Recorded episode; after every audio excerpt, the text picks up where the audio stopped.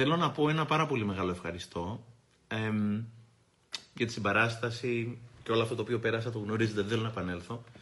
Ήμουνα πολύ βαστιγμένος και πάρα πολύ μουδιασμένος την προηγούμενη την Πέμπτη που ξεκίνησα να κάνω την πρώτη μου ομιλία στη Θεσσαλονίκη για το καινούριο μου βιβλίο. Για κάποιο λόγο εδώ και χρόνια είναι γούρι, ξεκινάμε πάντα από Θεσσαλονίκη μετά στην Αθήνα. Την Πέμπτη Θεσσαλονίκη είχα να δώσω ομιλία σε ένα πολύ μεγάλο αμφιθέατρο του, της Διεθνούς Έκθεσης Θεσσαλονίκης.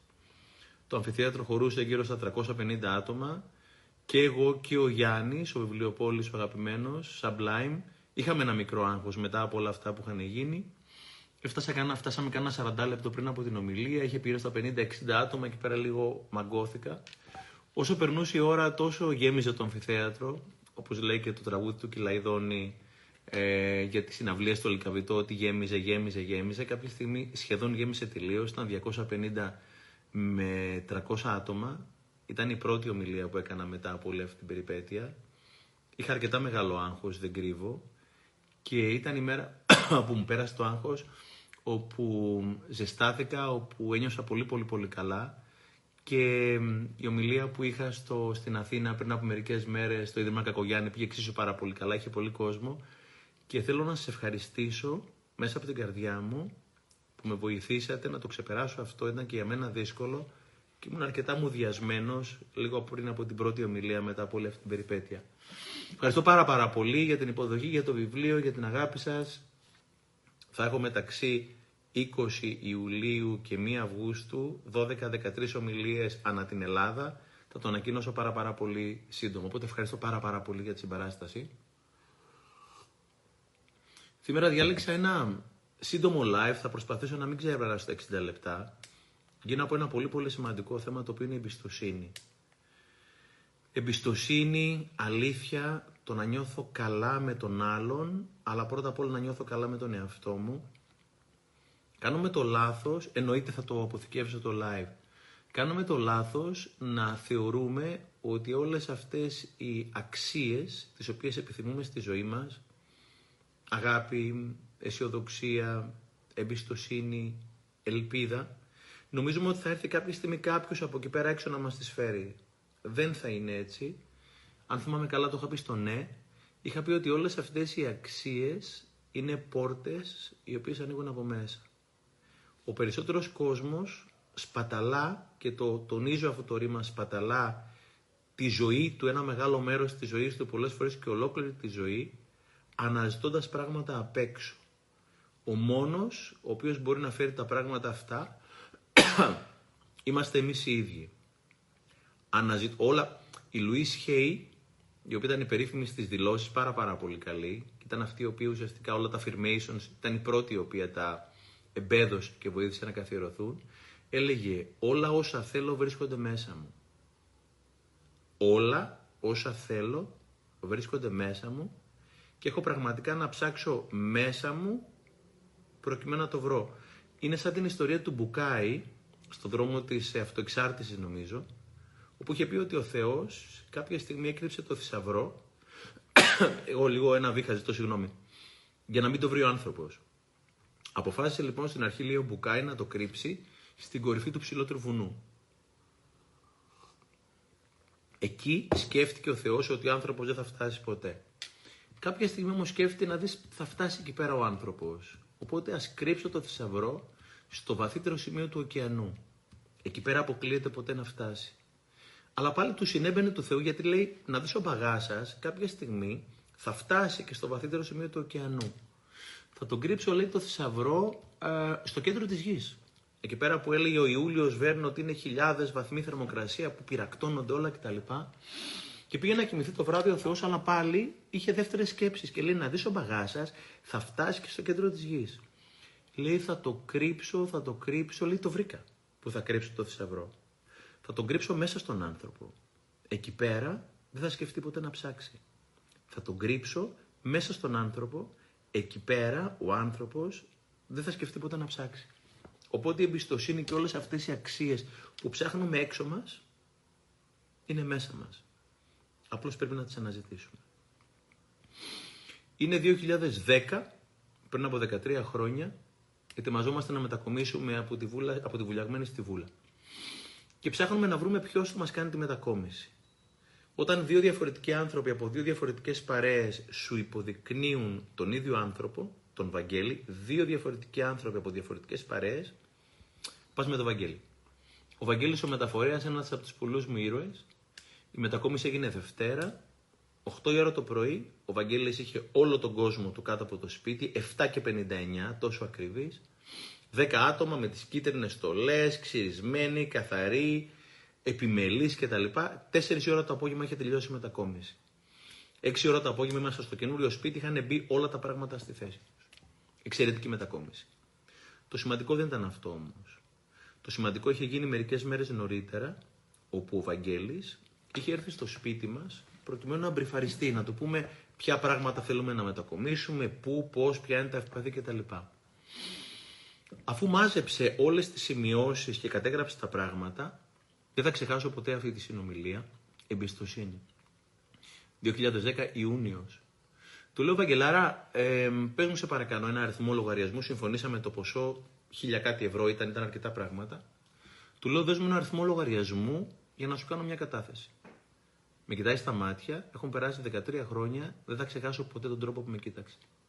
Με κοιτάει στα μάτια, ήταν η πρώτη φορά που με συναντούσε. Μου λέει: Δεν χρειάζεται να μου κάνεις κατάθεση. Του λέω: Γιατί όχι, αφού ήθιστε όταν πρόκειται να κάνεις μια δουλειά να πληρώσεις προκαταβολή.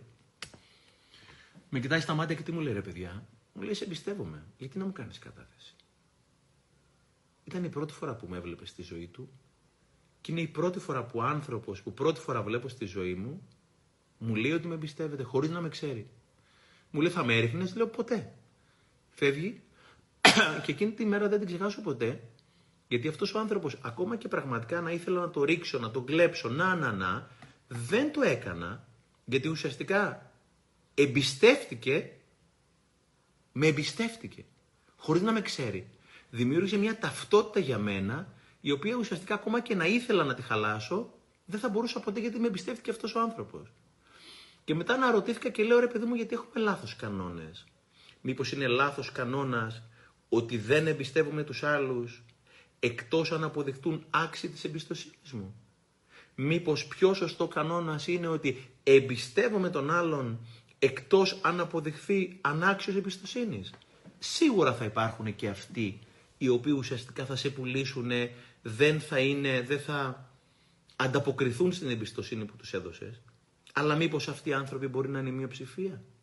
Ο κανόνας του Βαγγέλη είναι ότι εμπιστεύουμε τους άλλους εκτός αν αποδειχθούν ανάξιοι εμπιστοσύνης. Ανάποδο. Μήπως τελικά έχουμε λάθος κανόνες και γι' αυτό ζούμε λάθος ζωές; Από εκείνη την ημέρα πήρα ένα πολύ μεγάλο μάθημα να μην θεωρώ ότι κάποιος είναι ένοχος μέχρι αποδείξεις του αντίου, αλλά να θεωρώ, να θεωρώ, να θεωρώ ότι είναι ε, αθώος μέχρι, μέχρι αποδείξεις του εναντίου. Πλέον και εγώ εμπιστεύομαι τους ανθρώπους, εκτός φυσικά γιατί υπάρχουν και αυτοί, οι οποίοι μπορεί να αποδειχθούν ουσιαστικά ανάξια εμπιστοσύνης. Την επόμενη ιστορία που θα σας πω είναι αληθινή ιστορία.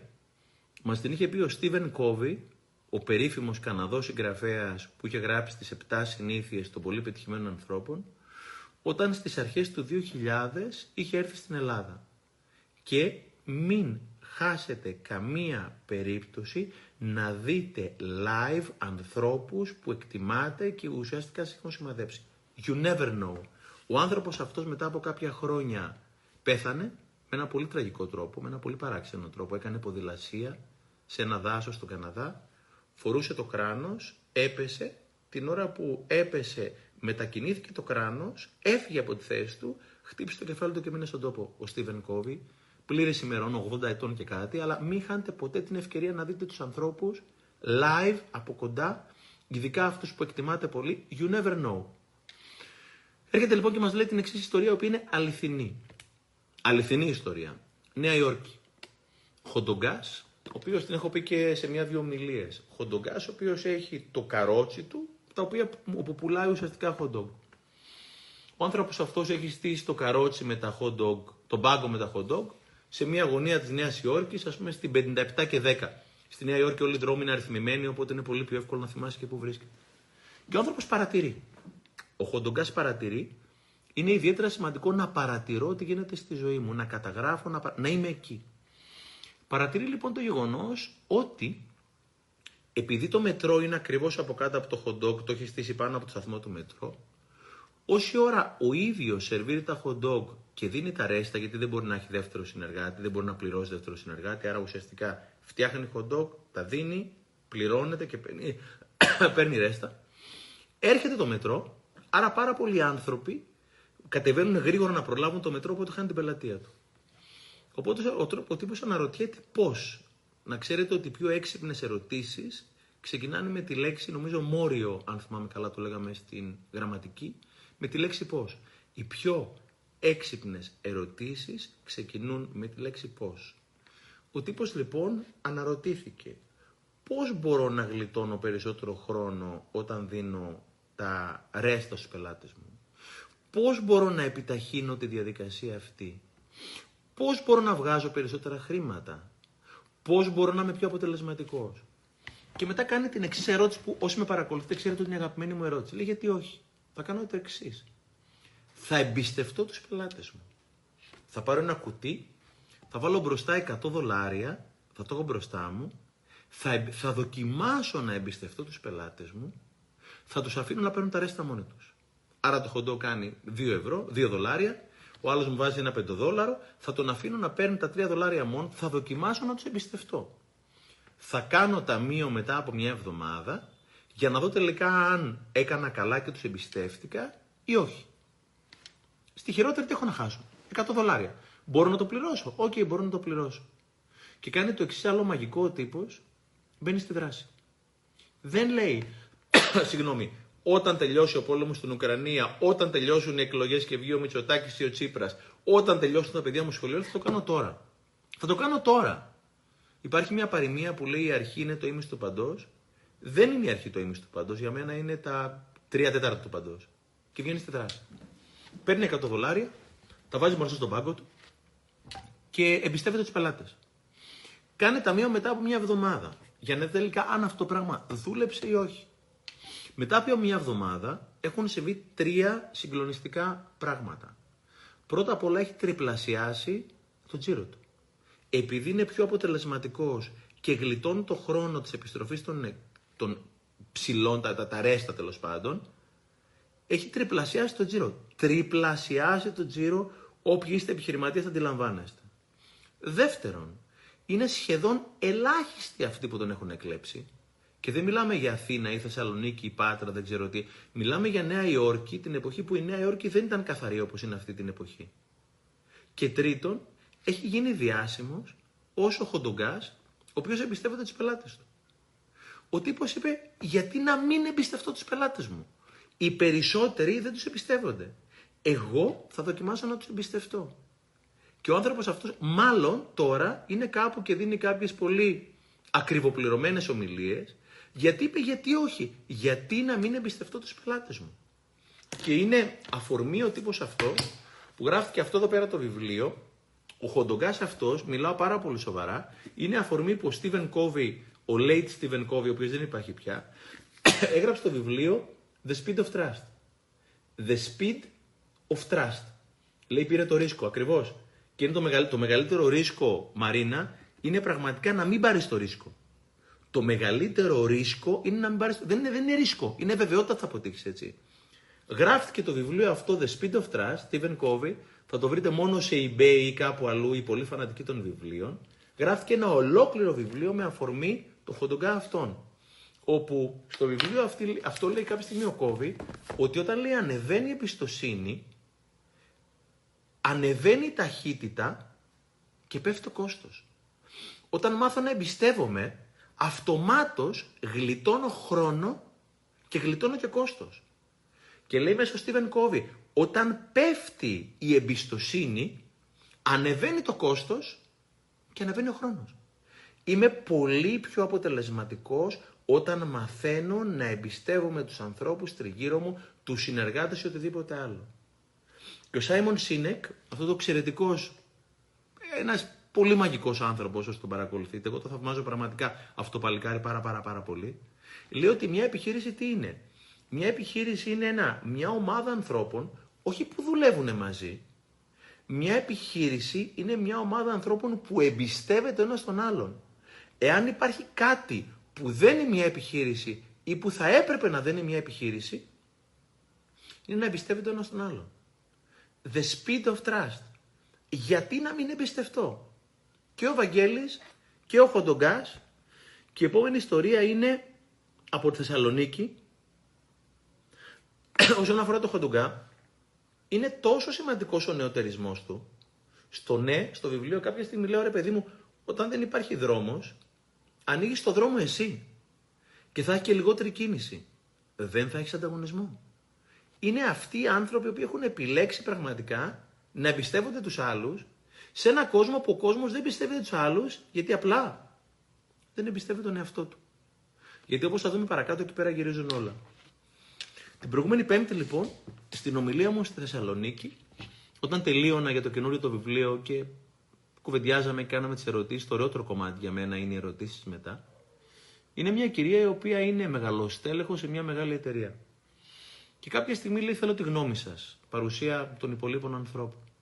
Και λέω: Πείτε μου αν μπορώ να βοηθήσω. Μου λέει: Θα ήθελα να ανακοινώσω κάτι στην ομάδα, νομίζω είναι διευθύντρια πολύ σε μια μεγάλη εταιρεία. Θέλω να ανακοινώσω κάτι στα παιδιά της ομάδας μου, το οποίο δεν είναι ευχάριστο. Είναι, δεν είναι καλό νέο, αλλά θέλω πραγματικά να δω πώς θα το κάνω, προκειμένου αυτό το πράγμα να είναι πιο εύπεπτο και να περάσει πιο καλά. Θα με συμβουλεύατε να το κάνω στην αρχή, στην εισαγωγή, στο κυρίως μέρος της ομιλίας μου ή στον επίλογο; Έχω αρχίσει να μπερδεύομαι όταν μου τα λέει αυτά, γιατί θεωρώ ότι η αλήθεια και η εμπιστοσύνη δεν κατακτιέται με tactics, αρχή, μέση, τέλος, πώς θα το κάνω κτλ. Το αντίθετο μάλιστα. Έχω τη γνώμη και το, το, λέω, το λέω στην κυρία ότι εγώ αυτό που θα έκανα δεν θα προσπαθούσα να βρω τον τρόπο που θα το πλασάρω, θα το πουλήσω, θα το ανακοινώσω προκειμένου να έχει τον μικρότερο απόϊχο οτιδήποτε άλλο. Θα μιλούσα όσο πιο ειλικρινά μπορούσα στην ομάδα μου, με αλήθεια και με εμπιστοσύνη θα τους έλεγα, παιδιά, όπως μας το λέτε τώρα που ήμασταν 250 άνθρωποι μπροστά, έχω να σας ανακοινώσω κάτι δύσκολο, το οποίο και εγώ πολύ δυσκολεύομαι να σας το ανακοινώσω. Και αυτό είναι αυτό.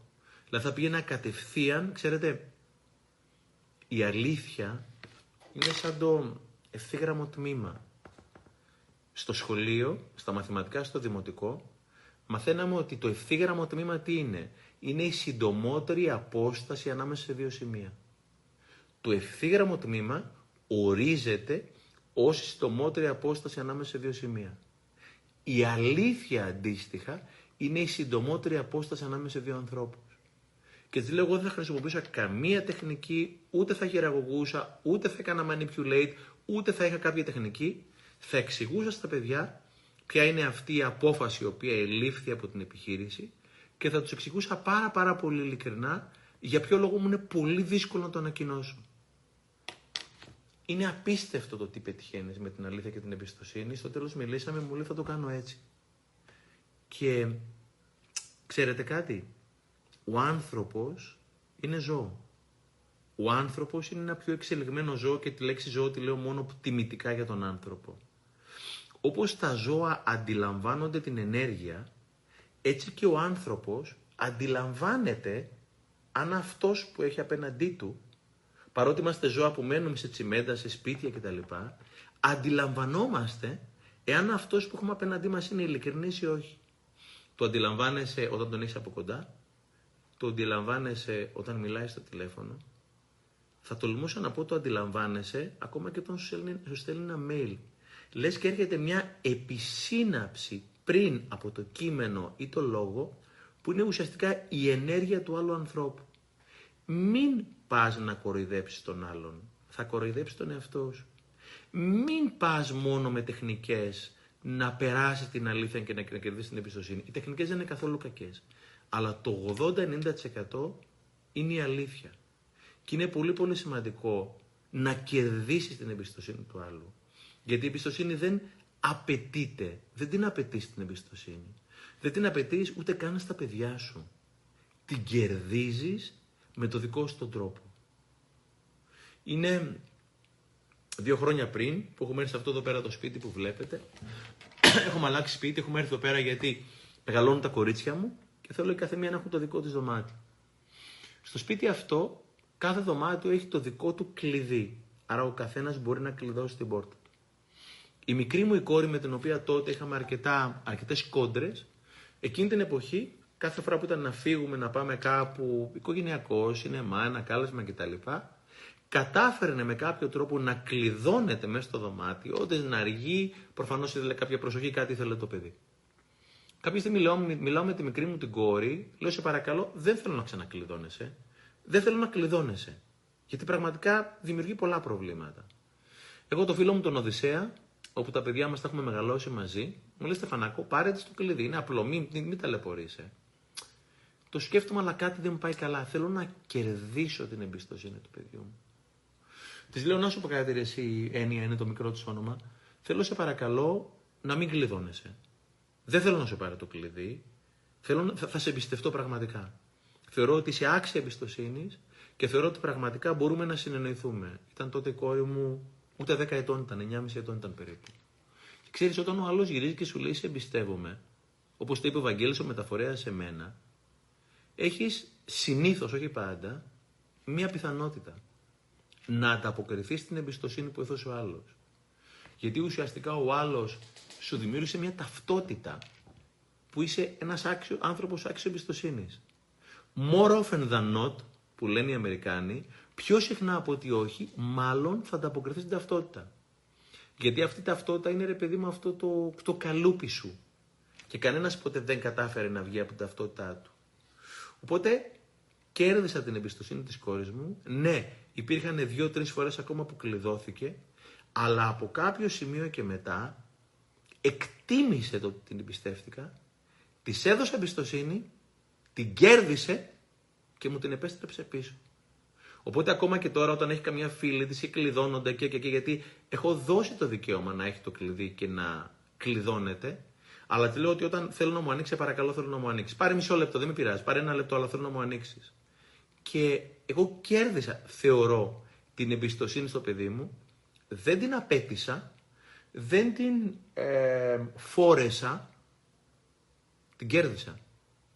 Και μου θυμίζει κάτι μαγικό που είχε πει ο αείμνης στο Σομίκης Θοδωράκης, είχε πει αξιέπαινη και κοιτάξτε το όσοι είμαστε γονείς ή πρόσωπα κύρους, ε, αφεντικά σε κάποιες επιχειρήσεις, ψυχολόγοι, επιστήμονες, δεν ξέρω, όσοι είστε πρόσωπα κύρους, ακούστε την ατάκα αυτή του αείμνης του Μίκη, είχε πει αξιέπαινη είναι αυτοί οι οποίοι είναι λιγότερο άδικοι από ό,τι επιτρέπει η θέση τους.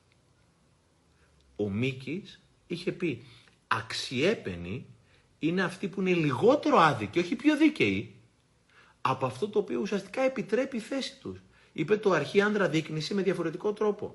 Και ειδικά εμείς που είμαστε γονείς, είναι πολύ πολύ σημαντικό ακόμα και αν έχουμε την επιλογή που είναι λάθος επιλογή να κάνουμε έναν άνισο διάλογο, να επιλέξουμε να κάνουμε ένα ισότιμο διάλογο στα παιδιά μας. Δεν θα ξεχάσω κάποια στιγμή, ποιος το έχει πει το, ο, ο Κασιμάτης, ο Σπύρος ο Κασιμάτης, εξαιρετικός εκπαιδευτικός, είχε πει κάποια στιγμή, λέει στα παιδιά σας, να συμπεριφέρεστε ισότιμα. Και όταν κάποια στιγμή, εννοείται κάποια πράγματα είναι δουλειά δική μας σαν γονείς, όρια, αξίες κτλ. Αλλά όταν μια κυρία τον ρώτησε τι εννοείται ισότιμα κύριε Κασιμάτη, είπε να συμπεριφέρεστε στα παιδιά σας σαν ισοδύναμες ανθρώπινες αξίες. Να συμπεριφέρετε στα παιδιά σας σαν ισοδύναμες ανθρώπινες αξίες. Την εμπιστοσύνη να μην την απαιτήσετε. Να τη διεκδικήσετε και να την κερδίσετε. Η εμπιστοσύνη δεν είναι ξαφνικά κάτι το οποίο έρχεται από πάνω. Είναι κάτι το οποίο καλλιεργείς με τις πολύ μικρές ενέργειες και πράξεις που κάνεις κάθε μέρα. Είτε την καλλιεργείς και την ποτίζεις, είτε δεν την καλλιεργείς και την παρατάς και σαπίζεις. Η εμπιστοσύνη χτίζεται μέρα με τη μέρα, στιγμή με στιγμή, λεπτό με το λεπτό.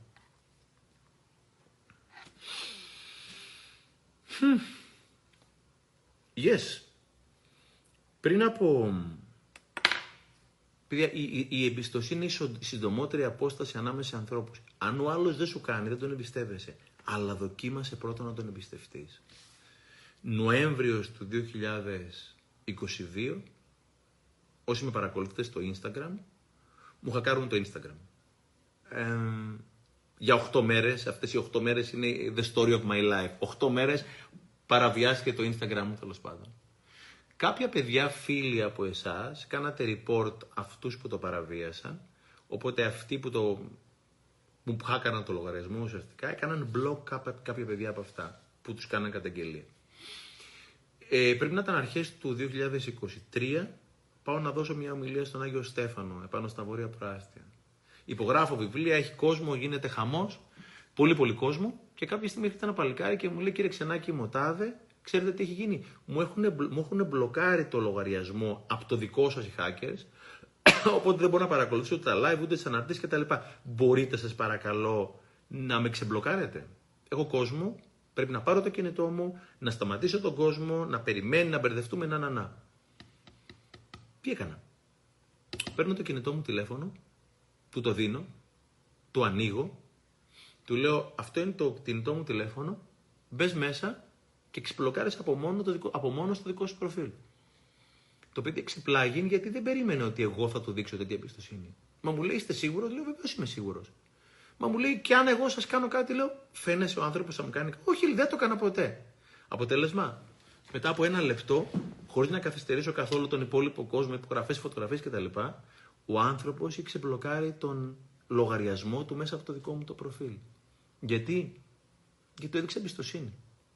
Και η ερώτηση είναι γιατί να μην του δείξω εμπιστοσύνη. Την άλλη μέρα ένα παλικάρι που ήταν εκεί πέρα δίπλα μου λέει εντυπωσιάστηκα πώ έδωσε το κινητό σου τηλέφωνο για να ξεμπλοκάρει τον εαυτό του. Λέω γιατί να μην το κάνω. Πίστευες ότι θα μου έκανε κάτι κακό, μου λέει όχι. Άρα γιατί να μην τον εμπιστευτώ. Η ερώτηση είναι γιατί να μην εμπιστευτώ τον άλλον. Όταν ο άλλος δεν μου έχει δώσει κακά δείγματα. Γιατί να μην τον εμπιστευτώ; Ο γιατί να μην τον εμπιστευτώ; Ο γιατί να τον εμπιστευτώ; Γιατί να μην τον εμπιστευτώ; Επειδή ο περισσότερος κόσμος δεν εμπιστεύεται, μα αυτό είναι ευκαιρία για μένα να προχωρήσω μπροστά και να έχω το δικό μου το USP, το δικό μου το μοναδικό εργαλείο, όπου ουσιαστικά θα μου βοηθήσει να πάω πιο μπροστά. Είχε πει κάποια στιγμή ο, ο Bill Clinton σε ένα βιβλίο του, Giving, το οποίο το έχω στη βιβλιογραφία του ναι, στο ναι από πίσω έχω 100 βιβλία που έχω χρησιμοποιήσει για να γράψω το βιβλίο αυτό. Ένα από αυτά είναι το Giving του Clinton. Και είχε πει ο Clinton κάποια στιγμή κάτι πολύ μαγικό. Λέει, θα κάνω που θα κάνω λάθη προτιμώ να κάνω λάθη εμπιστευόμενος στους ανθρώπους παρά μη εμπιστευόμενος τους. Θα κάνω που θα κάνω λάθη. Προτιμώ να κάνω τα λάθη εμπιστευόμενος στους ανθρώπους παρά μη εμπιστευόμενος τους. Όταν είμαι ανάμεσα στο να εμπιστευτώ ή να μην εμπιστευτώ κάτι, ακολουθώ πάντα το συνέστημά μου και την, τη διέστησή μου οτιδήποτε άλλο. Αλλά όταν είμαι στο 50-50 πάντα τον εμπιστεύω. Πάντα τον εμπιστεύω. Και guess what, τις περισσότερες φορές πραγματικά αποδεικνύομαι και πολύ έτσι σωστός. Ε, πώς αλλιώς κερδίζετε εμπιστοσύνη; Γιατί η εμπιστοσύνη κερδίζετε μέρα με τη μέρα. Πες λίγα πράγματα. Τάξε λίγα πράγματα. Όταν εγώ μπήκα στο κρατήριο για 8 μέρες που ξέρετε οι περισσότεροι από εσάς την περιπέτειά μου, όταν μπήκα μέσα από μια αμέλειά μου και μια προσεξία και μια απίστευτη σύμπτωση, το μεσημέρι ήρθε ο δικηγόρος μου Παυσανίας στο κρατητήριο, στο επισκεπτήριο να πει κάποια πράγματα. Τα νέα που μου έφερε δεν ήταν καλά.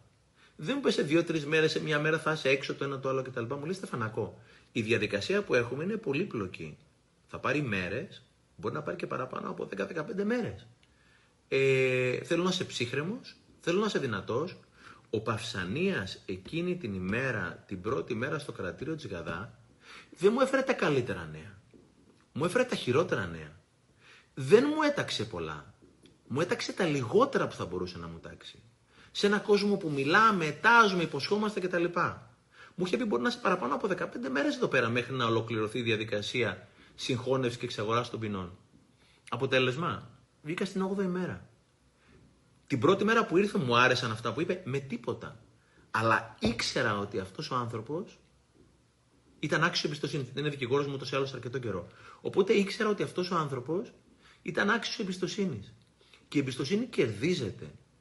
Πες λίγα και πραγματικά κάνε πολλά. Ε, η εμπιστοσύνη είναι κάτι το οποίο χτίζεται μέρα με την ημέρα. Δεν μπορείς να απαιτήσει εμπιστοσύνη. Μπορείς μόνο να κερδίσεις την εμπιστοσύνη. Και ειδικά όταν έχεις μάθει να λες την αλήθεια, η εμπιστοσύνη είναι, είναι συνώνυμο της αλήθειας. Όσοι με παρακολουθείτε, ξέρετε ότι εδώ και αρκετό καιρό είχα μιλήσει για την εταιρεία μου που είχε πτωχεύσει, το γράψει στα βιβλία μου κτλ. Είχα καμία υποχρέωση. Φανταζόμουν ότι θα συνέβαινε αυτό που συνέβη με το κρατητήριο. Όταν όμως συνέβη αυτό το πράγμα, οι περισσότεροι που είστε φίλοι μου λέτε, είπατε ότι ρε, αυτός ο άνθρωπος όντως είχε πει κάτι για την πτώχευση. Η εμπιστοσύνη και η αλήθεια είναι μια συνήθεια. Όταν έχω μάθει, εγώ έχω συνηθίσει να λέω την αλήθεια μου, όχι γιατί είναι καλός άνθρωπος ή έντιμος, συγγνώμη, αλλά ακόμα και αυτό η εμπιστοσύνη και η αλήθεια είναι μια συνήθεια. Για ποιον το κάνω; Πρώτα απ' όλα για, για σένα το κάνεις, φίλε. Για να πας το βράδυ να κοιμηθείς και να κάνεις πάρα πολύ καλό ύπνο. Είναι αυτό που λέει ο λαός, να έχεις ήσυχη τη συνείδησή, του, ε, τη συνείδησή σου. Και δεν θυμάμαι, ο Μάρκ Τουέιν το έλεγε, δεν θυμάμαι ποιος το έλεγε. Λέει, όταν λες την αλήθεια, δεν χρειάζεται και να θυμάσαι τι έχεις πει. Όταν λες την αλήθεια, δεν χρειάζεται να βασανίζεις, να πεις τώρα αυτόν τι του είπα, αυτό ή το άλλο. Όταν λες την αλήθεια, θυμάσαι πάρα πολύ καλά τι έχεις πει. Και είναι κάτι το οποίο το κάνεις για σένα. Και είναι συγκλονιστικό το πώς κερδίζεται η εμπιστοσύνη μέσα σου και μέσα στον άλλο με μικρά απλά βήματα. Όταν ήμουν μέσα στο κρατητήριο και ήθελα να γράψω το βιβλίο αυτό, κάποιοι ξέρετε την ιστορία, δεν είχα άλλο τρόπο να γράψω το βιβλίο που στην πορεία αποφάσισα να γράψω, παρά μόνο να χαράζω με κέρματα στο κελί, στον τοίχο κάποιους τίτλους κάποιων κεφαλαίων. Αυτό το οποίο επίσης, ε, γιατί απαγορεύονται τα στυλό στο κρατητήριο, είναι δυνητικά φωνικά εργαλεία αυτά. Αυτό το οποίο έκανα, μία φορά την ημέρα, πήγαινα στο κομμάτι του επισκεπτηρίου και ζητούσα ένα στυλό από κάποιον αστυνομικό ο οποίος είχε υπηρεσία και λέω: Μπορείτε να μου δανείσετε ένα στυλό, παρακαλώ, 10-15 λεπτά να μεταφέρω τις σημειώσεις από το μυαλό μου που είχα στο τοίχο στο τετράδιό μου. Η απάντηση ήταν ναι, υπό την επιτήρησή του τέλος πάντων. Κάποια μέρα ένας από τους αστυνομικούς αυτούς έφυγε και ξέχασε ότι μου είχε δώσει το στυλό. Θα μπορούσα πάρα πολύ εύκολα να πάρω το στυλό, να τον κρατήσω στις αποσκευές μου, να τον έχω στο κελί μου για να γράφω κάθε μέρα στο τετράδιό μου. Ήταν η εύκολη λύση. Επέλεξα να μην το κάνω. Κάποια στιγμή έφυγε ο αστυνομικός και θα μπορούσα να το πάρω. Μόλις γύρισε, του λέω: Λείπατε εκείνη τη στιγμή, παρακαλώ πάρτε το στυλό και σε ευχαριστώ πάρα πολύ που το δανείσατε. Μα μου λέει θα μπορούσε να το έχεις πάρει μέσα. Λέω επέλεξα να μην το κάνω. Αυτός ο άνθρωπος από εκείνη την ημέρα και μετά μου έδειξε ακόμα μεγαλύτερη εμπιστοσύνη. Η εμπιστοσύνη είναι μια ιστορία που είναι καθαρά εσωτερική. Ξεκινάει από μέσα και μεταδίδεται προς τα έξω. Ο Βαγγέλης ο Μεταφορέας, ο Χοντογκάς, εγώ με την κόρη μου, όλες αυτές οι μικρές ιστορίες που σας είπα, προέρχονται από ανθρώπους οι οποίοι πρώτα απ' όλα εμπιστεύω τον ίδιο τον εαυτό. Δεν μπορώ να εμπιστευτώ τον άλλον. Δεν μπορώ ουσιαστικά να εμπνεύσω εμπιστοσύνη από τον άλλον. Αν πρώτα απ' όλα εγώ δεν εμπιστεύομαι τον ίδιο μου τον εαυτό. Και η εμπιστοσύνη, το ξαναλέω, είναι και αυτή μια πόρτα η οποία ανοίγει από μέσα. Και για μένα, το έχουμε και εδώ πέρα λάθος, δεν εμπιστευόμαστε εκτός αν κάποιος αποδειχθεί άξιος εμπιστοσύνης. Έχω επιλέξει πλέον να εμπιστεύομαι εκτός αν κάποιος δεν, απο, δεν ανταποκριθεί στην δική μου την εμπιστοσύνη. Είναι από τα πράγματα που περιμένω απ' έξω και όσο περιμένω δεν θα έρθουν ποτέ. Γιατί πρέπει να τα βρω μέσα. σήμερα άκουγα και είναι φανταστικό βιβλίο. Είναι του Ed Milet. Είναι The Power of One More. The Power of One More. Ed Milet. Ο τύπος είναι πολύ δυνατός στην αρχή τον έκρινα και είναι ένας ε, γεροδεμένος τύπος, μιλάει λίγο βαριά κτλ. Αλλά έχει απίστευτο υλικό ο άνθρωπος αυτός. Και κάποια στιγμή έδινε ένα, μια συνέντευξη στο Jay Shetty. Και του έλεγε ο Ed Milet του Jay Shetty, ο πατέρας μου λέει, παλιά ήταν αλκοολικός. Και έχω περάσει πολύ δύσκολα με τον πατέρα μου. Κάποια στιγμή, ο πατέρας μου επέλεξε να κόψει το αλκοόλ. Και εγώ σαν πιτσιρικάς ήθελα πραγματικά να απαλλαγεί από το αλκοόλ γιατί το αλκοόλ αντιλαμβάνεστε φέρνει και βία και κάποια άλλα πράγματα. Και μια μέρα λέει, ο πατέρας μου μέρα με την ημέρα προσπαθούσε να απαλλαγεί από το αλκοόλ. Μέρα με την ημέρα. Γι' αυτό το βιβλίο λέγεται The Power of One More. One more day, one more whatever. Οπότε κάποια στιγμή ο Ed Milet έβαλε τον πατέρα του να του υποσχεθεί ότι θα κόψει το ποτό. Λέει, παπά, δεν θέλω να ξαναπεί ποτέ στη ζωή του. Ο πατέρας του λοιπόν, επειδή ήταν σε μια φάση απεξάρτηση μέρα με την ημέρα, δεν του υποσχέθηκε το μεγάλο, τη μεγάλη την υπόσχεση. Θα κόψω το ποτό. Του είπε το μόνο πράγμα που μπορώ να σου υποσχεθώ είναι ότι αύριο δεν θα πιω. Το μόνο πράγμα που του λέει Ed που μπορώ εγώ να σου εμπιστευτώ είναι ότι αύριο δεν θα πιω. Κράτα μικρό καλάθι. Λέγε αυτά τα οποία σίγουρα θα τιμήσεις. Και ας είναι λιγότερα. Και αν μπορείς να τάξεις τρεις μέρες δεν θα πιείς, τάξε μία μέρα. Γιατί όπως λέει ο Χαράρη, η χαρά, η εμπιστοσύνη αν θέλετε, όλες οι αξίες τι είναι; Είναι expectation, είναι προσδοκία versus performance. Σε σχέση με, μάλλον είναι performance versus expectation. Είναι το αποτέλεσμα σε σχέση με τις προσδοκίες. Όταν οι προσδοκίες είναι εδώ πέρα πάνω στο Θεό, το αποτέλεσμα δεν θα φτάσει ποτέ τις προσδοκίες. Όταν οι προσδοκίες είναι πολύ χαμηλές, ο τύπος, ο πατέρας του Εντ, είπε το μόνο πράγμα που μπορώ να σου υποσχεθώ είναι ότι για μία μέρα δεν θα πιω. Όταν οι προσδοκίες είναι πάρα πάρα πολύ χαμηλά, του είπε το μόνο πράγμα που μπορώ να σου υποσχεθώ είναι το μόνο σίγουρο, ότι αύριο δεν θα πιω. Οπότε όταν κάνεις deliver παραπάνω από αυτό, ο άλλος κερδίζει την εμπιστοσύνη του άλλου. Πείτε λίγα, κάντε περισσότερο από λίγα, εκπλήξτε τον άλλον και τον εαυτό σας σε ένα κόσμο που έχουμε μάθει να αποστάρουμε, να υποσχόμαστε, να πιάνουμε μεγαλόσκημες αυτές κτλ. Όπως μου το είπε ο Παυσανίας. Τη μέρα εκείνη στο κρατητήριο μου έφερε τα χειρότερα νέα. Μου άρεσε καθόλου. Κέρδισε την εμπιστοσύνη μου τελείως. Όταν ήρθε η ώρα να με βγάλει την 8η ημέρα ήμουν πολύ πολύ χαρούμενος. Γιατί μου έταξε κάτι λιγότερο από αυτό το οποίο έκανε. Έτσι κερδίζει την εμπιστοσύνη. Μέρα με την ημέρα. Δεν είναι κάτι που φυτρώνει στα δέντρα η εμπιστοσύνη. Είναι, δεν είναι κάτι που μπορεί να απαιτήσεις. Είναι ένα μικρό σποράκι το οποίο παίρνει. Πρώτα απ' όλα μέσα σου. Και με αριστοτεχνικέ κινήσεις όπως έκανε ο μπαμπάκας μου που ήταν κυπουρός, όταν συνταξιοτήθηκε, με αριστοτεχνικές κινήσεις, περιποιείς και με αγάπη, με εμπιστοσύνη, με συνέπεια, φροντίζεις αυτόν τον κήπο. Και ο κήπος αυτός μεγαλώνει συνέχεια. Αυτό κάνει η εμπιστοσύνη. Τι άλλο έχουμε πει να πούμε για την εμπιστοσύνη; Yes, yes, yes, yes. Τι άλλο κάνει η εμπιστοσύνη και η αλήθεια; Βηματάκια μικρά, ακριβώς, βηματάκια μικρά. Τι άλλο κάνει η εμπιστοσύνη και η αλήθεια; Επειδή είναι συγκλονιστικό τι κάνει ενεργειακά. Πριν από χρόνια, πολλά, ο καλογύρο δικός μου δάσκαλος έφερε τον Άμαρες Μέτα. Ο Μέτα είναι ένας Ινδός, ο οποίος μένει στην Αμερική και ο οποίος δεν ασχολείται με ενέργεια, αλλά ασχολείται με μέτρηση της ενέργειας. Έχει ειδικά όργανα τα οποία ουσιαστικά μετράνε την ενέργεια. Και μέσα από αυτόν τον τρόπο έχει πιστοποιήσει πάρα πολλά κτίρια με Feng Shui και βαστού στη Νέα Υόρκη. Wall Street ή οτιδήποτε άλλο. Οπότε ο τύπος έκανε ένα παράδειγμα. Ανέβασε, ήμασταν 300 άνθρωποι από κάτω. Έβαλε μια κοπέλα επάνω στο stage, της είπε κάτσε τώρα εδώ πέρα ήρεμα κτλ. Και, και λέει στα μάτια εμείς βλέπαμε. Μέτρησε την ενέργειά της, με την ενέργειά της, η άβρα της, το ενεργειακό της πεδίο. Το οποίο ουσιαστικά είναι ένας κύκλος γύρω από εσένα. Ο οποίος είναι περίπου από 1,9 έως 2,4 μέτρα. Η ακτίνα, η φούσκα μέσα στην οποία βρισκόμαστε, η ενέργειά μας είναι συνήθως από 1,9 μέχρι 2,4 μέτρα. Της κοπέλας, αν θυμάμαι καλά, η ενέργεια ήταν γύρω στα 2 μέτρα. Πήγε μακριά και ξαφνικά όταν βγήκε από το ενεργειακό της πεδίο με ένα ειδικό όργανο μέτρησε την ενέργειά της και ήταν 2 μέτρα. Μετά λέει στην κοπέλα, λέει τώρα σε παρακαλώ σκέψου κάτι πολύ όμορφο από το καλοκαίρι που πέρασες.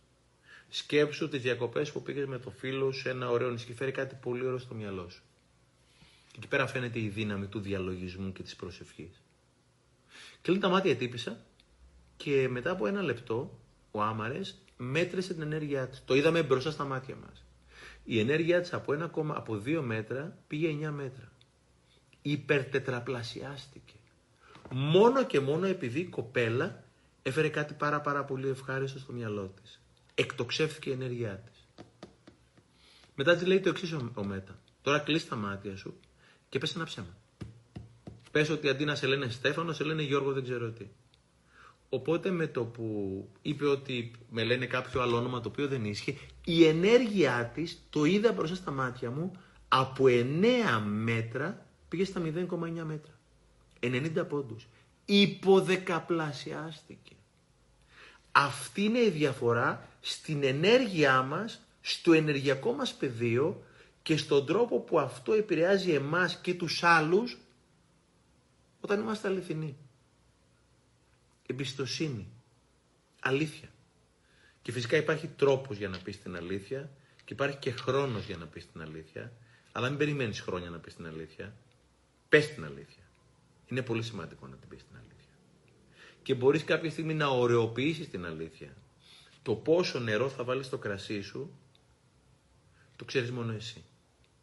Το ξέρεις γιατί στο τέλος είναι αυτή η αλήθεια σου ή αν δεν είναι. Γιατί αν δεν είναι η αλήθεια σου αυτή, δεν θα κάνεις καλό ύπνο. Και για μένα το αν κάποιος κάνει καλό ύπνο, είναι κατά πόσον είναι εντάξει με τη συνείδησή του αυτές τις μαγικές και σοφές λέξεις που χρησιμοποιεί πραγματικά ο σοφός λαός. Αυτά για την εμπιστοσύνη και νομίζω, και το έχω εδώ πέρα βέβαια, γιατί η εμπιστοσύνη είναι κάτι το οποίο ξεκινάει από μέσα όπως είπαμε. Ο αείμνηστος, ο Κόμπι Μπράιαν, είχε πει ένα μαγικό σε μια συνέντευξή του.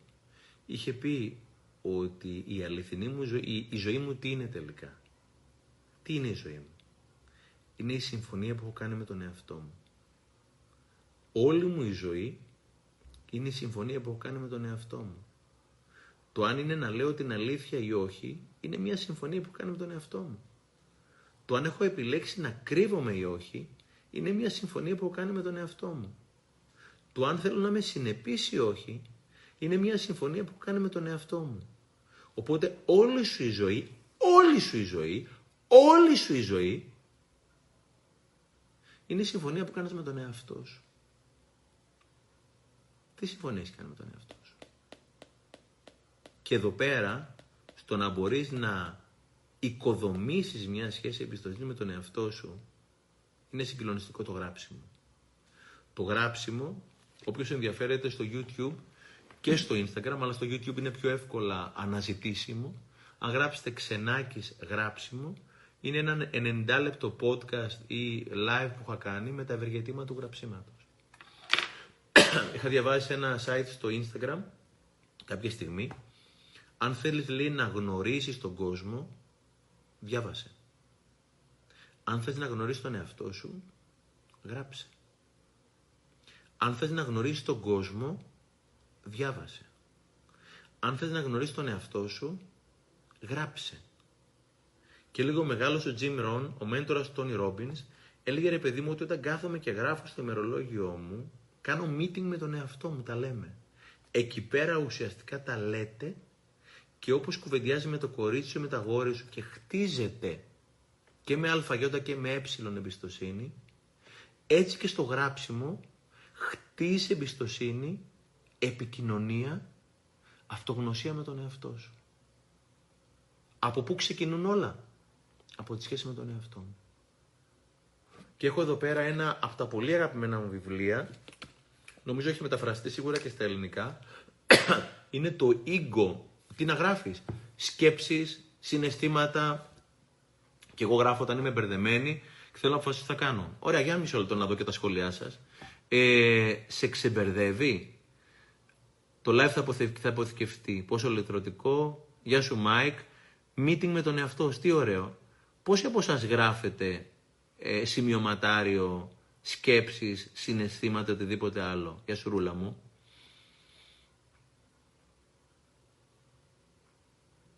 Κάποιοι από εσάς οι οποίοι γράφετε στο ημερολόγιό σας, έχεις δίκιο για το γράψιμο Μάγκλα Εύα. OK. Okay. Τι έχεις να πείτε στους ανθρώπους ανακριτέ, δεν ασχολούμαι. Αγάπη για τον εαυτό σου. Άρα ουσιαστικά το γράψιμο βοηθήσει να αγαπάω τον εαυτό μου. Το αγαπώ το γράψιμο σαν εξομολόγηση. Είναι σαν εξομολόγηση. Έχω να γράψω, γράφω τελευταίο διάστημα, δεν το κάνω και με φοβίζει. Να γράφεις για να φύγει ο φόβος. Κάθε μέρα γράφω. Εγώ από πέρυσι το Μάιο, εγώ γράφω αναφορικά με το άγχος. Γράφω όλο καθημερινά. Προτείνεις κάθε μέρα. Το γράψιμο είναι ηλεκτρωτικό. Ασταμάτα χάρη σε σένα. Να είστε καλά κι εγώ από άλλο το έμαθα. Εγώ διαβάζω πολύ, γράφω καθημερινά, κάθε κάνω υπογραφή της ημέρας. Παιδιά, full. Δείτε τα σχόλιά σας. Δείτε τα σχόλιά σας. Γράφω και ηρεμώ. Δυστυχώς δεν γράφω. Ξεκίνα να γράφεις, αγάπη μου. Γιατί αυτό είναι και μια συνήθεια. Έγραφα, αλλά μου φαινόταν επώδυνο. Αν έγραφα τα θετικά, θα νιώθω πιο καλά. Όταν κάτι μεταφέρεται από τη σκέψη σε χαρτί, γίνεται υλοποιήσιμο. Ρε τσέλιο μεγάλε, ρε τσέλιο μεγάλε. Το είπε. Ο Δημήτρης είπε ότι όταν κάτι γράφω από το χαρτί, εκείνη τη στιγμή αποκτά υπόσταση. Ξεκινήστε το γράψιμο, είναι αυτό το οποίο χτίζει τη σχέση με τον εαυτό σας. Ξεκινήστε να χτίζετε σχέση εμπιστοσύνη με τον εαυτό σας, παιδιά. Ego is the enemy έχει μεταφραστεί σίγουρα και στα ελληνικά. Ryan Holiday.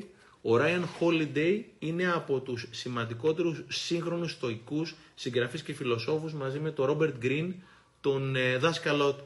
Και λέει κάποια στιγμή, προσέξτε, ανατριχιαστικά που τα λέει ο Holiday. The first principle is that you must not fool yourself and you are the easiest person to fool. Ο πρώτος κανόνας είναι μην κοροϊδεύεις τον εαυτό σου και είσαι ο πιο εύκολος άνθρωπος για να κοροϊδέψεις. Το ξαναλέω. Ο πρώτος κανόνας, λέει ο Holiday, είναι μην κοροϊδεύεις τον εαυτό σου. Και ο εαυτός σου είναι πιο εύκολος άνθρωπος να κοροϊδεύει. Γιατί, Γιατί μπορεί να τον κοροϊδεύεις 40, 50, 60 χρόνια και να μην το πάρεις χαμπάρι. Γιατί έχεις μάθει ότι ουσιαστικά είναι κάποιες συγκεκριμένες προκαταλήψεις, κάποια mindset, κάποιες πεπιθήσεις σκουριασμένες που δεν σε εξυπηρετούν καθόλου. Ξεκίνα να γράφεις, ξεκίνα να διαβάζεις. Η εμπιστοσύνη στον εαυτό σου χτίζεται όταν εσύ δίνεις στον εαυτό σου γνώση και αυτογνωσία προκειμένου κάθε μέρα να νιώθει ότι μπορεί να ταξιδέψει και να ορίσει και να οδηγήσει το πλοίο κάτω από οποιοδήποτε συνθήκες, παιδιά. Εγώ η περιπέτεια που πέρασε το τελευταίο χρονικό διάστημα ήταν δύσκολη και 8 μέρες ήταν πολύ λιγότερο δύσκολες. Ήταν, δεν ήταν το δύσκολο. Ήταν όλος ο διασυρμός από τα μίντια οτιδήποτε άλλο. Είχα εμπιστοσύνη στον εαυτό μου. Αυτό που με έσωσε ήταν ότι είχα εμπιστοσύνη στον εαυτό μου. Όταν βγήκα από τις 8 μέρες έκανα ένα απλό post, κλήθηκα, κρίστηκα δύο μήνες για να γράψω το βιβλίο μου και δεν είχα την οποιαδήποτε ανάγκη να διαψεύσω ότι, διαψεύσω ότι μαλακιά γράφτηκε για μένα. Είχα πει Στεφανάκο μου, θα κάτσουμε, θα γράψουμε το βιβλίο μας και όταν είμαστε έτοιμοι θα κάνω ένα live και θα πω ακριβώς τι έγινε. Είχα εμπιστοσύνη στον εαυτό μου για το τι είχε γίνει και πώς θα πω την δική μου την αλήθεια. Εάν δεν είχα εμπιστοσύνη στον εαυτό μου, θα είχα τρέξει να πω ότι όχι, δεν είναι αυτό έτσι κτλ. Άφησα δύο μήνες, ένα χρονικό διάστημα να λυσάξουν, έγραψα το βιβλίο μου, πήρα το δικό μου χρόνο και όταν εγώ επέλεξα, είπα παιδιά, ελάτε να σας πω τώρα τι ακριβώς έγινε με την εταιρεία μου κτλ. Εάν δεν είχα εμπιστοσύνη στον εαυτό μου και στην ικανότητά μου να μπορώ να βγω από μια δύσκολη αντικειμενικά φορτούνα, δεν θα καταφέρει.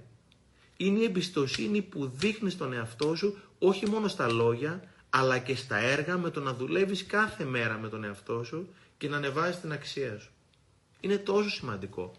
Μια μέρα στο κρατητήριο, εγώ ήμουν στην καλή την πτέρυγα, εκεί πέρα καλή πτέρυγα αυτή που ήταν τα light θέματα, στην άλλη πτέρυγα ήταν τα πολύ δύσκολα θέματα. Ανθρωποκτονίες, βιασμοί κτλ.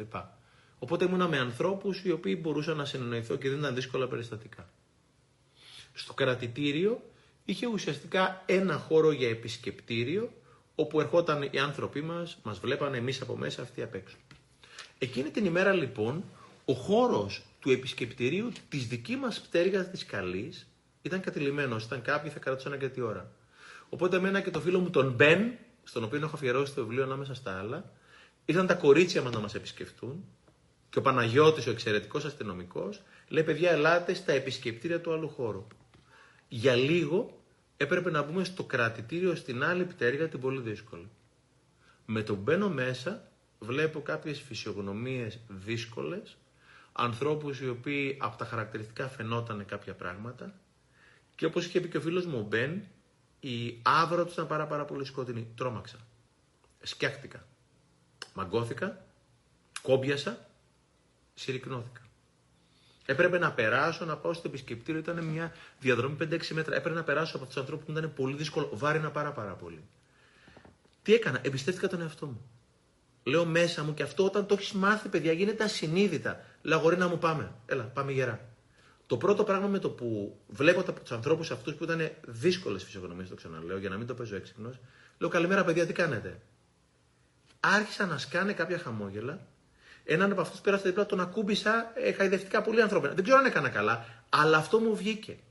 Παιδιά, σε δευτερόλεπτα ένιωσα ότι οι άνθρωποι αυτοί που μπήκαν μέσα και συνδέθηκαν μαζί τους, έστω και λίγα δευτερόλεπτα, στη δύσκολη πτέρυγα της Γαδά, με δύσκολα αδικήματα, μιλάμε για ανθρωποκτονίες, εκείνη τη στιγμή λες και μαλακώσανε. Εάν δεν είχα εμπιστοσύνη στον εαυτό μου, δεν τα είχα καταφέρει. Θα είχα μπει, θα είχε φανεί όλο αυτό το πράγμα που ουσιαστικά κομματιάστηκα και δεν θα μου είχε ρίξει ξύλο κανένας, αποκλείεται. Απλώς δεν θα είχε βγει έτσι. Η εμπιστοσύνη στον εαυτό σου είναι κάτι που μεταδίδεται. Είναι καθρέφτης. Και η εμπιστοσύνη στον εαυτό σου κερδίζεται. Και με τη συνέπεια, όταν πω θα κάτσω να διαβάσω 10 σελίδες από το βιβλίο του Holiday, θα κάτσω να το διαβάσω. Όταν θα πάω να πω ότι σήμερα το βράδυ θα πάω να τρέξω μισή ωρίτσα, θα πάω να τρέξω μισή ώρα.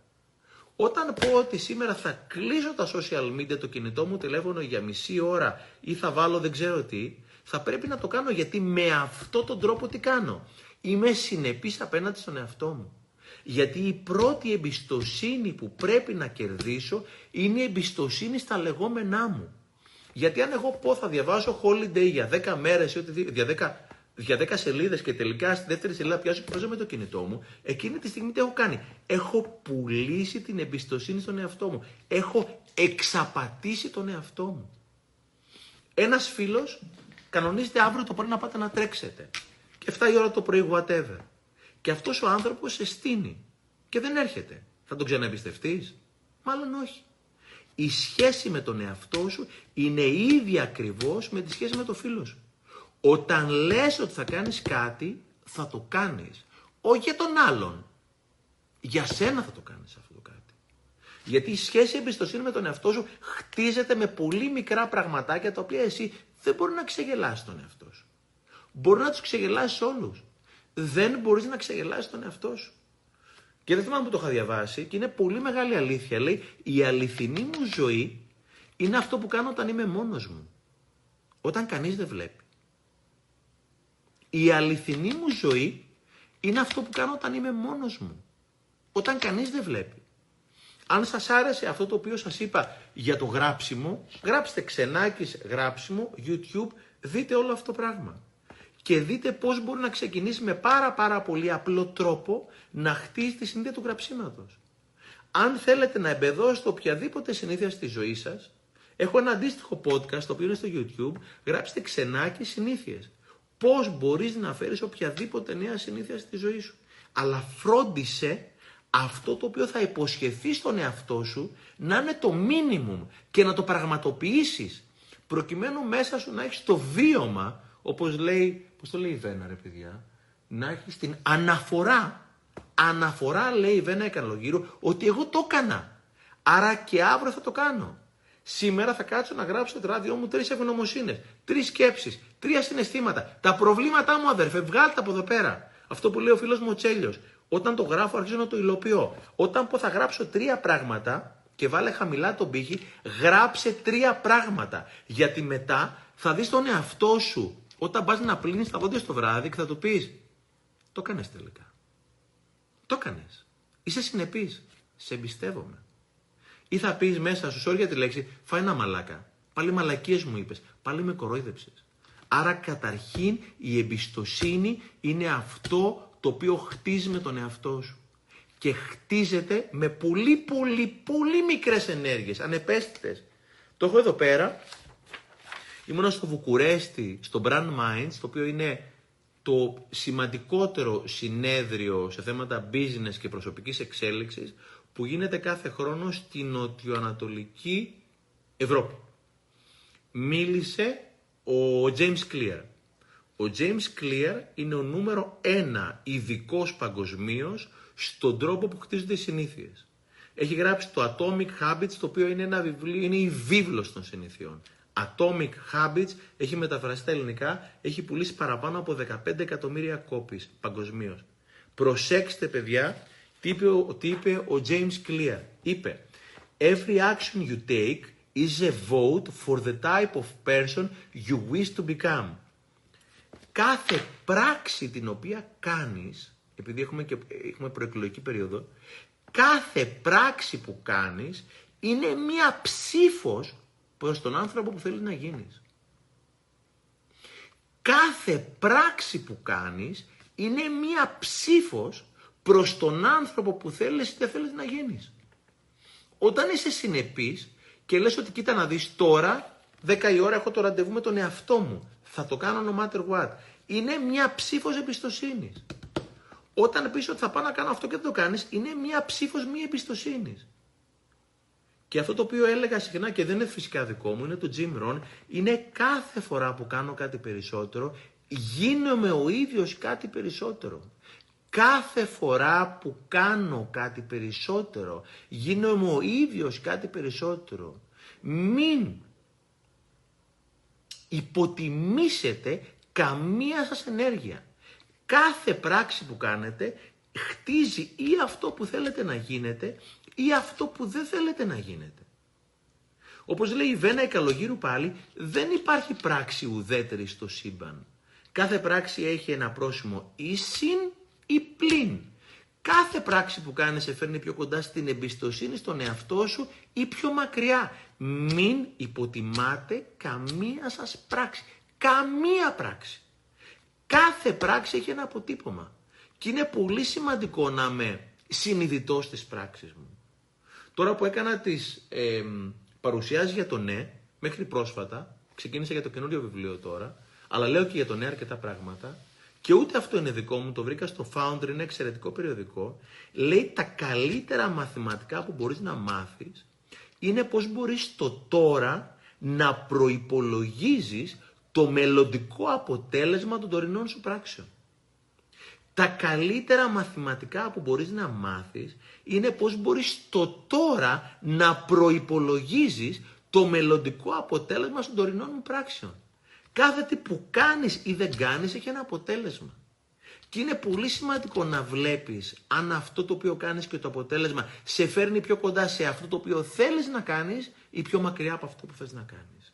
Μην υποτιμάτε καμία σας πράξη και όπως έλεγε για τον Χοντογκάν νωρίτερα βγείτε στη δράξη, δράση, συγγνώμη, δοκιμάστε πράγματα. Ένα από τα τεράστια ονόματα που είδα στο Βουκουρέ, στο Brand Minds, ήταν ο Tim Ferriss. Ο Tim Ferriss έχει γράψει το 4 Hour Work Week, έχει γράψει την εβδομάδα, την εργάσιμη εβδομάδα των 4 ωρών, έχει γράψει το Tools of Titans, ένα βιβλίο με τις συνήθειες πολύ σημαντικών ανθρώπων και λέει κάποια στιγμή ο Tim Ferriss, ρε παιδί μου κάτσε κάτω και γράψε χαρτί και μολύβι που λέγαμε νωρίτερα. Γράψε αν κάνω αυτό θα γίνει αυτό. Αν κάνω αυτό θα γίνει αυτό. Κάνε ένα roadmap γύρω από τα πράγματα που θες να κάνεις και που θα σου οδηγήσουν. Και είχε πει το εξής μαγικό τι φέρει. Κάτσε για το μεγαλύτερο κόστος το έχει η αδράνεια. Το μεγαλύτερο κόστος το έχει η αδράνεια. Γράψε και τις συνέπειες του να μην κάνεις κάτι. Γράψε τις συνέπειες, τις συνέπειες του να μην ρισκάρεις. Τις συνέπειες του να μην δοκιμάσεις. Τις συνέπειες του να μην βγεις στη δράση. Γιατί λέω θα γράψω το α, το β, αν κάνω το α, β, γ. Ο Τιμ Φέρις είπε το μεγαλειώδες. Γράψε τις συνέπειες του να μην κάνεις κάτι. Του να μην είναι στάσιμη η ζωή σου. Το να προχωράνε οι άλλοι και να μένει ουσιαστικά εδώ πέρα. Και έλεγε ο Σάρμα ένα μαγικό ρε παιδιά. Έλεγε ρε παιδί μου ότι η δράση που δεν γίνεται δράση γίνεται πόνος.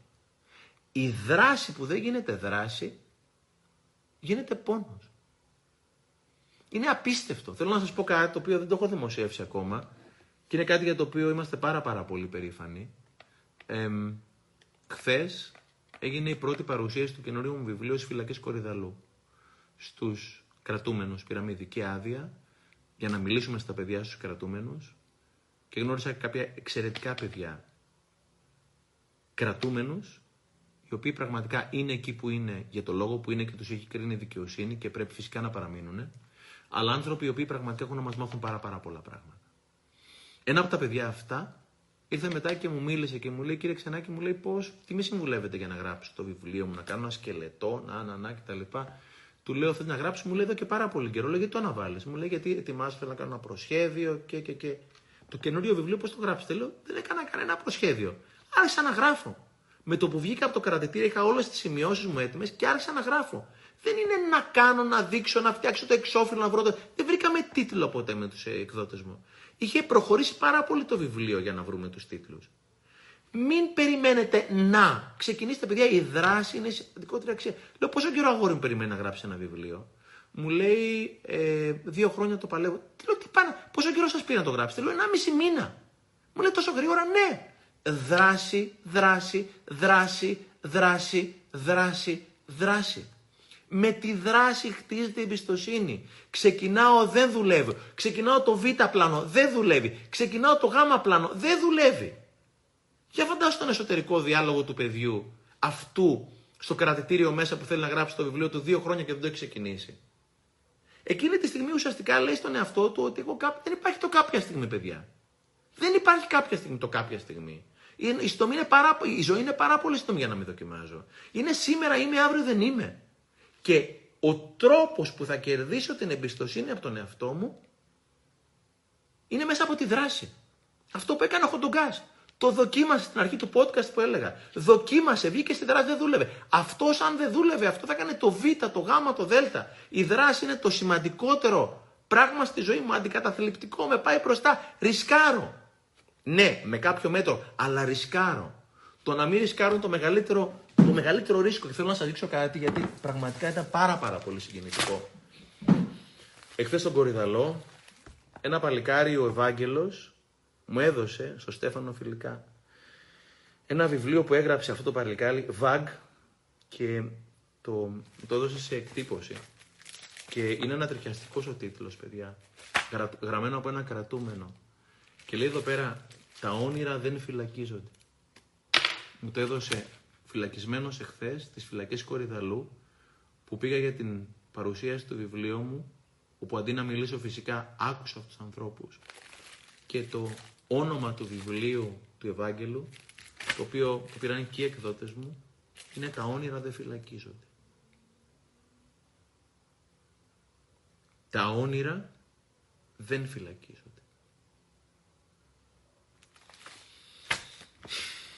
Τι να λέμε τώρα. Τι να λέμε τώρα;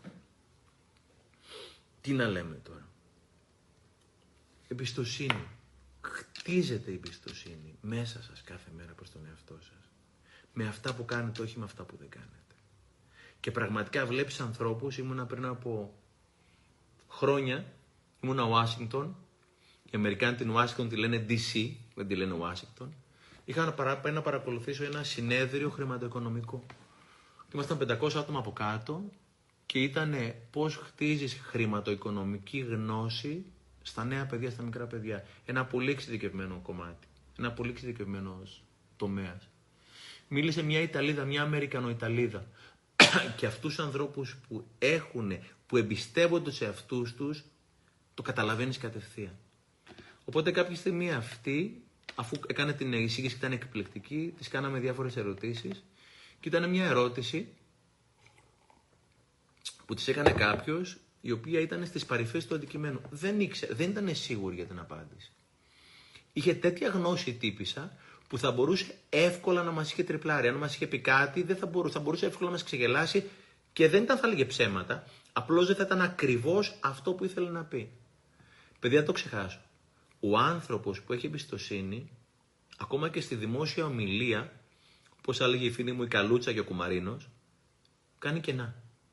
Οπότε εκείνη τη στιγμή που άλλος τη ρώτησε κάτι, πήρε 10 με 15 δευτερόλεπτα. 10 με 15 δευτερόλεπτα είναι πολλά. Θα τα προβάρω τώρα για να σας πω πόσο είναι 10 με 15 δευτερόλεπτα. Είναι τόσο. Ξεκινάω.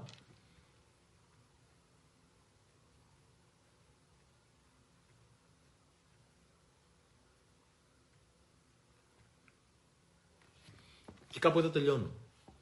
Η τύπησα πήρε 10 με 15 δευτερόλεπτα, σκέφτηκε και μετά έδωσε τη μεγαλειώδη απάντηση την οποία όταν ακούω ανθρώπους να δίνουν αυτή την απάντηση τους εκτιμάω βαθύτατα.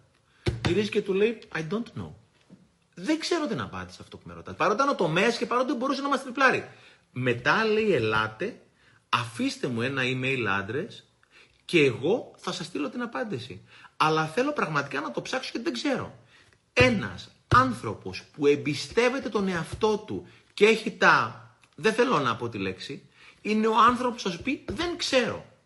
Θέλει μεγάλα για να γυρίσει να πεις δεν ξέρω, δεν γνωρίζω. Όταν ακούω ανθρώπους και λένε δεν ξέρω, δεν γνωρίζω αυτό σκέφτονται, αυτοί οι άνθρωποι πραγματικά κερδίζουν την εκτίμησή μου. Αυτά με την εμπιστοσύνη. Δεν είναι κάτι που φυτρώνει στα δέντρα. Δεν είναι κάτι που απαιτείται. Είναι κάτι που καλλιεργείται, είναι κάτι που κερδίζεται με αλφαγιώτα, είναι κάτι που εμπνέεται και είναι κάτι που ξεκινάει από μέσα μας. Όλες αυτές οι αξίες είναι πόρτες που ανοίγουν από μέσα μας. Και να είστε πολύ προσεκτικοί και να σέβεστε πάρα πολύ τον εαυτό σας στις επιλογές του. Μην τις κάνετε στο πόδι. Είναι η ζωή σας. Είναι η σχέση με τον εαυτό σας. Και είναι πολύ σημαντικό να εμπιστεύετε τον εαυτό σας. Και γιατί όχι να τον καμαρώνετε. Και όταν εμπιστεύεσαι τον εαυτό σου, ξέρεις πια ότι οτιδήποτε και να γίνεται εκεί πέρα έξω, έχω μια πολύ δυνατή ναυτοσύνη που έλεγε ο πατέρας μου, άρα ικανότητα ουσιαστικά να βγω δυνατός από τα κύματα και τον καιρό. Και εκεί πέρα παίζεται όλο το παιχνίδι στη ζωή μας.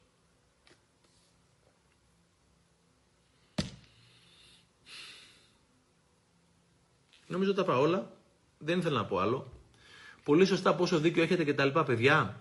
Αυτό το πράγμα το οποίο είναι πολύ πολύ σημαντικό είναι ρε παιδί μου όλα αυτά να τα χτίσεις μέσα σου για να γίνουν βιώματα. Εμπιστευτείτε ειδικούς ανθρώπους. Παρακολουθήστε σεμινάρια. Κάντε ψυχοθεραπεία. Αγοράστε βιβλία. Τα χρήματα που θα δώσετε για την προσωπική σας εξέλιξη είναι χρήματα θα πάρετε επί 100 επί 1000 φορές πίσω. Το έχω πει δημόσια, τα μπλουζάκια αυτά που φοράω κάνουν 5,5 ευρώ. Τα μαύρα μπλουζάκια κάνουν 5,5 ευρώ. Το κινητό μου τηλέφωνο έχω να το αλλάξω περίπου 3-4 χρόνια. Έχει παλιώσει, κοιτάξτε εδώ πέρα. Δεν θα δίνω 1,5 χιλιάρικο κάθε χρόνο. Όμως δεν υπάρχει περίπτωση να μην πάω στο καλύτερο σεμινάριο, να μην πάρω το καλύτερο βιβλίο, να κόψω από την ψυχοθεραπεία μου. Δεν υπάρχει περίπτωση. Και το λέω και τώρα στην ομιλία για το καινούριο βιβλίο, παιδιά. Το έλεγε ο Στίβεν Κόβι μέσα στο βιβλίο της 7 συνείδε. Είναι όλη αυτή η γνώση. Είναι ένας καταθετικός λογαριασμός. Κάθε μέρα οφείλεις να κάνεις καταθέσεις αυτογνωσίας, εμπιστοσύνης, αυτοεκτίμησης ευθυκρισίας, συνειδητότητας. Γιατί δεν ξέρεις ποτέ πότε θα έρθει η ώρα να κάνεις ανάληψη. Γνωρίζετε οι περισσότεροι τελευταίων περιπέτεια, ήταν δύσκολη. Είχα εκεί όμως. Μην αρκείστε στο να δείτε το live. Πάρτε μια απόφαση γύρω από τη ζωή σας. Πείτε θα πάω σε αυτό το σεμινάριο, θα πάρω αυτά τα βιβλία, θα ξεκινήσω ψυχοθεραπεία, θα δώσω, συγγνώμη για τη λέξη, θα ξεράνω το σκατό μου, αλλά δεν υπάρχει περίπτωση να μην επενδύσω σε μένα αν δεν είχα δουλέψει με τον εαυτό μου να ήμουν πολύ δυνατός και πάλι δυσκολεύτηκα έτσι, δεν θα τα είχα καταφέρει. Δείτε live, παρακολουθήστε ομιλίες, πηγαίνετε σε σεμινάρια. Δεν πληρώνεις χρήματα, επενδύεις χρήματα. Μας το έλεγε ο Σάρμα και μας έλεγε παιδιά, το 10% των ανθρώπων θεωρούν τα χρήματα επένδυση. Το 90% των ανθρώπων θεωρούν κόστος. Το 10% που είναι η επένδυση, όταν είχα πάει να, δώσω το, να δω το σάρμα παιδιά πρώτη φορά στη ζωή μου στην Καναδά, έκανε πολλά χρήματα. Δεν τα είχα.